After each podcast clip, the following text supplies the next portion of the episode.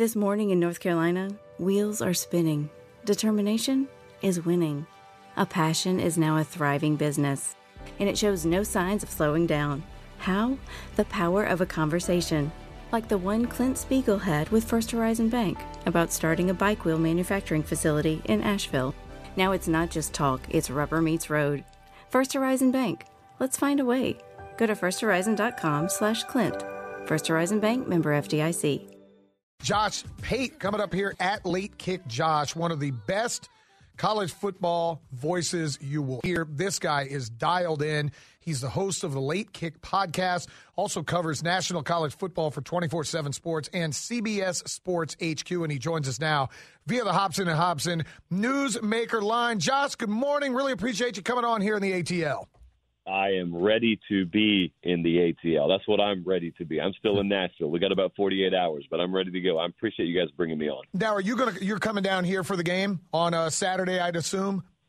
We'll yeah, we'll be in Vegas Friday for Pac-12, and we'll be there Saturday for mm. SEC. Oh, that's a lot of travel. So when are you getting out of Vegas to get here? Is that going to be a red eye for you? It's going to be a red eye. And I, by the way, I grew up down the road in West Central Georgia, down in Harris County. Um, no kid who grows up in Harris County even knows what a red eye flight is. So we've come a long way from Harris County. uh, you're going to the two games that I, I've said that we look forward to the most. Let's start with the game you'll do on Friday night. Oregon Washington played one of the most entertaining games of the year, and Dan Lanning came under some criticism uh, for not kicking for not taking points, and then he missed a field goal late. It's a big old line now with Oregon being over a nine point favorite against Washington. What do you think has changed over those six weeks to really put Oregon as a prohibited favorite in this game? Well, not much has changed, uh, which I think throws a lot of people for a loop. I mean, Oregon being favored by three that day in Seattle implied a six point favorability on a neutral field to begin with, which means odds makers already saw a gap between them. Um, I think the net impact over the past eight weeks is Washington deserves all the credit in the world. But at the same time, if you look at how they're winning, they've won, I think, eight straight games by 10 points or less. Oregon's last half dozen games, they've won by an average of 26. It's just that one team's getting better margin on their opponents than the other. Uh, it doesn't matter as long as you win. But look, I, I was at that game. Um, I remember the criticism, and Lanning criticized himself after that game for not taking points. But – I, think that stuff is so randomized sometimes, just like turnovers are so randomized. I think there are several just incremental edges that Oregon has over Washington that I think if they add up and you play your B plus or better game leads to an Oregon win. The one thing that can neutralize all that is Washington has the wide receiver corps to just totally invert a game.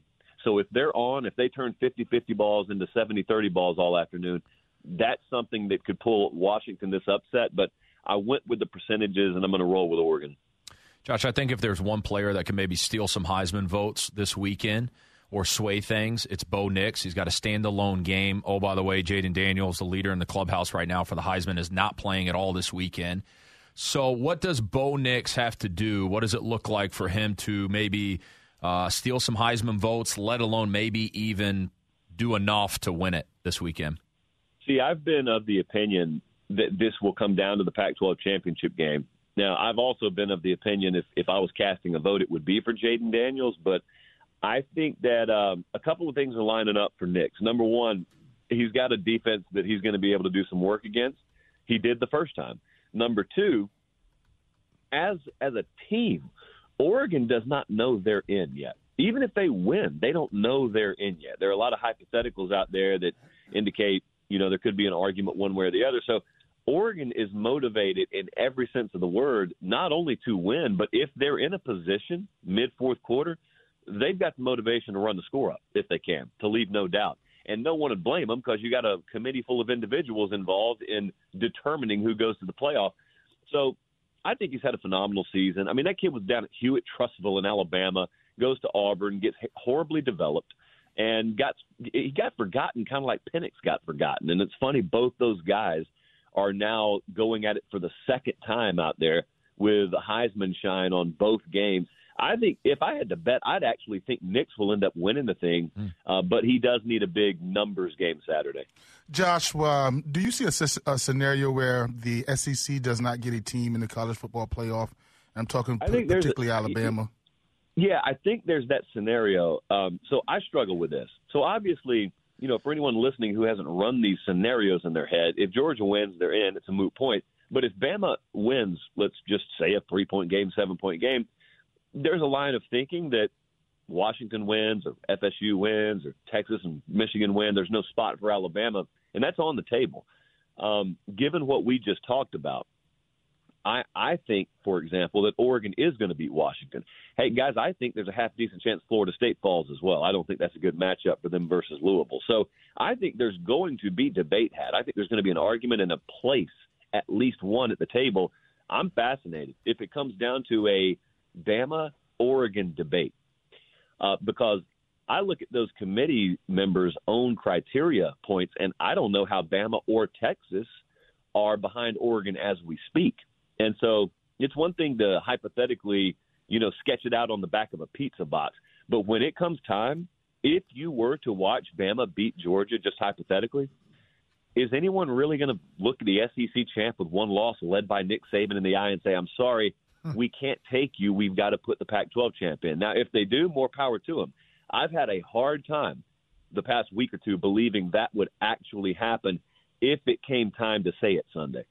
Josh Pate, our guest here via the Hobson Hobson Newsmaker line. We've been having the debate on this show for a couple of weeks that if Bama beats Georgia and it comes down to Bama and Texas, who should be the group that gets in. I'm a head to head guy, Josh. I say Texas should get in via their 10 point win. What says you?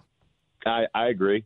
I don't, um, you know, I used to be the power ratings guy. I used to be a guy who said, I don't care what's happened. Who do I think would be favored today? But that's not sports, man. That's not competition. Uh, you have got to. You're absolutely right. You've got to honor head to head.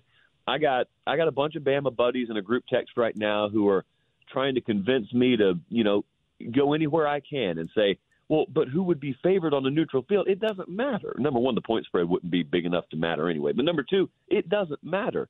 Uh, I was I was in that building that night, and Texas did something I've never seen before. They emptied Bryant Denny Stadium out midway through the fourth quarter. That stuck with me. I mean, they went in there and won, period, but they won convincingly. You don't negate that just because three months later you or a piece of paper or a committee of humans thinks the teams are different. And secondly, Texas is playing good. So they haven't they haven't even inserted the possibility for you to override that head-to-head result. To me, it's it will never come down to Bama versus Texas and Bama getting in.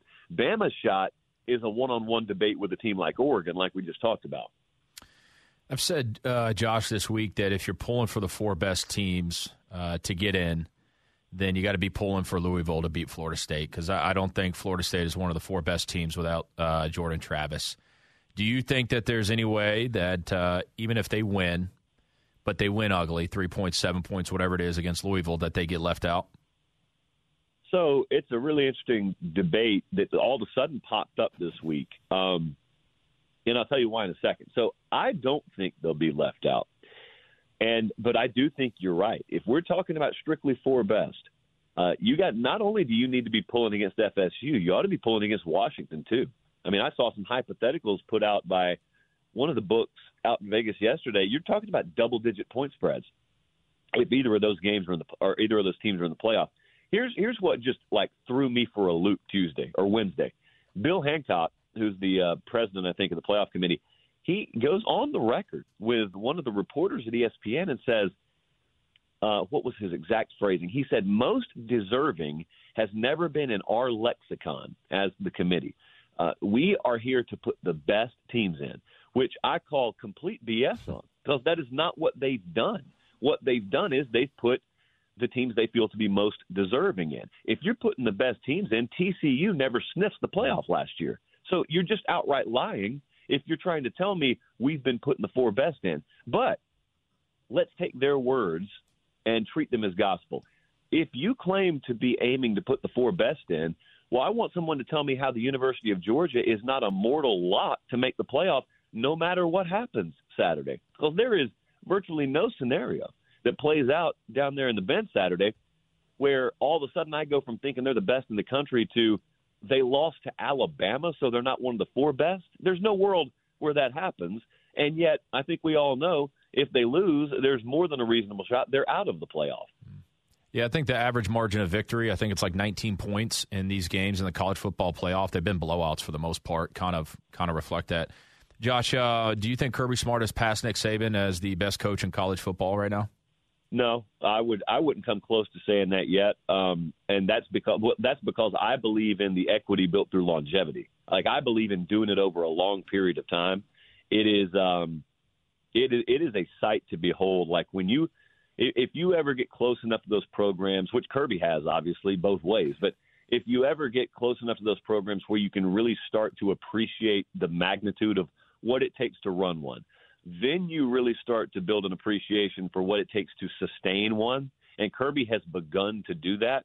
But the thing that I've always appreciated about Saban is there have been two or three just complete shifts in trajectory. I'm talking about one time offensively. I'm talking about another time, and and all the while, by the way, you're replacing coordinators constantly. When you've dealt with that for 15 years and you've stayed on top, that's when you enter the discussion. Like Kirby, in the very moment, if I were power rating coaches or something like that, he could be the best in the game. But I'm talking longevity, and I'm not even entering anyone else into that equation next to Nick Saban until they've done it a minimum of a decade and probably longer. Josh, you have uh, four undefeated teams, a couple of uh, four one-loss teams, and the coaches are doing a pretty good job around uh, the country. Who would your vote go to for uh, Coach of the Year? Uh, Jedd Fisch out of Arizona. I can't believe what he's done. I mean, that preseason over/under was four and a half, and then they flew past that, and they've ended the season winning six straight. And guys, they, they did not win it against the bottom of the Pac-12. Like they knocked some people off out there. And the other thing is it's not a bunch of games where they're winning at 20 to 19 being plus four turnovers. They are running it up on teams. Uh, they have revved their engine. I am stunned that they were able to put together a product that good because like like we just talked about all those pieces of paper that people like to try and play these games on those pieces of paper said they should be nowhere close that's why we actually get fortunate enough to play the games in the fall and sometimes you get surprises like that Josh, with a healthy Georgia offense, so you know Brock Bowers back, um, Ladd McConkey back this week against Alabama. Do you do you give their defense a chance of slowing Georgia down? Yeah, I do. I think that uh, McKinstry and Arnold at the one and two corner spots are very important because it's the best skill level that that Georgia wide receiver corps and, and quarterback will have seen. Uh, the other thing is, I think Alabama possesses the ability on the edge to create as much pressure on Georgia as they've seen. That's where that veteran offensive line and and those backs and pass pro that is so important because when you give back time, uh, that dude can make some precision passes as we've seen that there really is no defense for. And so you got to count on if you're Alabama, you got to count on your corners contesting balls, and you got to count on guys like Dallas Turner getting home. Um, I think they can. Like I, I clearly think Alabama can go shot for shot with Alabama, or uh, Alabama can go shot for shot with Georgia. But if if they're not doing the two things I just talked about there, I don't. I think Georgia would sustain drives, and I think they'd end up winning the game. Well, Josh, it's going to be a fun weekend for you. Enjoy Vegas. Uh, enjoy getting some sleep on a plane, and then enjoy obviously coming here to Atlanta for the SEC championship game. Thanks for carving out some time for us. We'll be listening. We'll be watching as well. I appreciate you having me, guys. That's Josh Pate, Late Kick Live. If you haven't watched his uh, stuff every night, he is one of the best in college football. He's also got a really fascinating story. Uh, we had too much football to talk about, but he's got it pinned on his Twitter page at Late Kick Josh, talking about being evicted with no money in 2019. And now you're talking about a guy that's got 150,000 followers on social media and one of the biggest platforms in all of college football. So if you want to dare to dream, there's a guy like that that you can dare to dream behind. This morning in the Atlanta airport, no one's missing a meal on Mac Wilburn's watch. With 11 restaurants to serve passengers, he's got dining for every destination. And it all started when Mac talked with First Horizon Bank about opening a franchise in the airport. Now it's open for business and cleared for takeoff. First Horizon Bank. Let's find a way. Go to firsthorizon.com/mac. First Horizon Bank member FDIC. The fan is ready for Brave season. Are you? 3 1 smoked high in the air, deep center field, and heading for the horizon. A home run by Olson. We're streaming every game of the Braves 2024 season free on the 680 The Fan app. So make sure you download it now and don't miss a pitch of the Braves this season.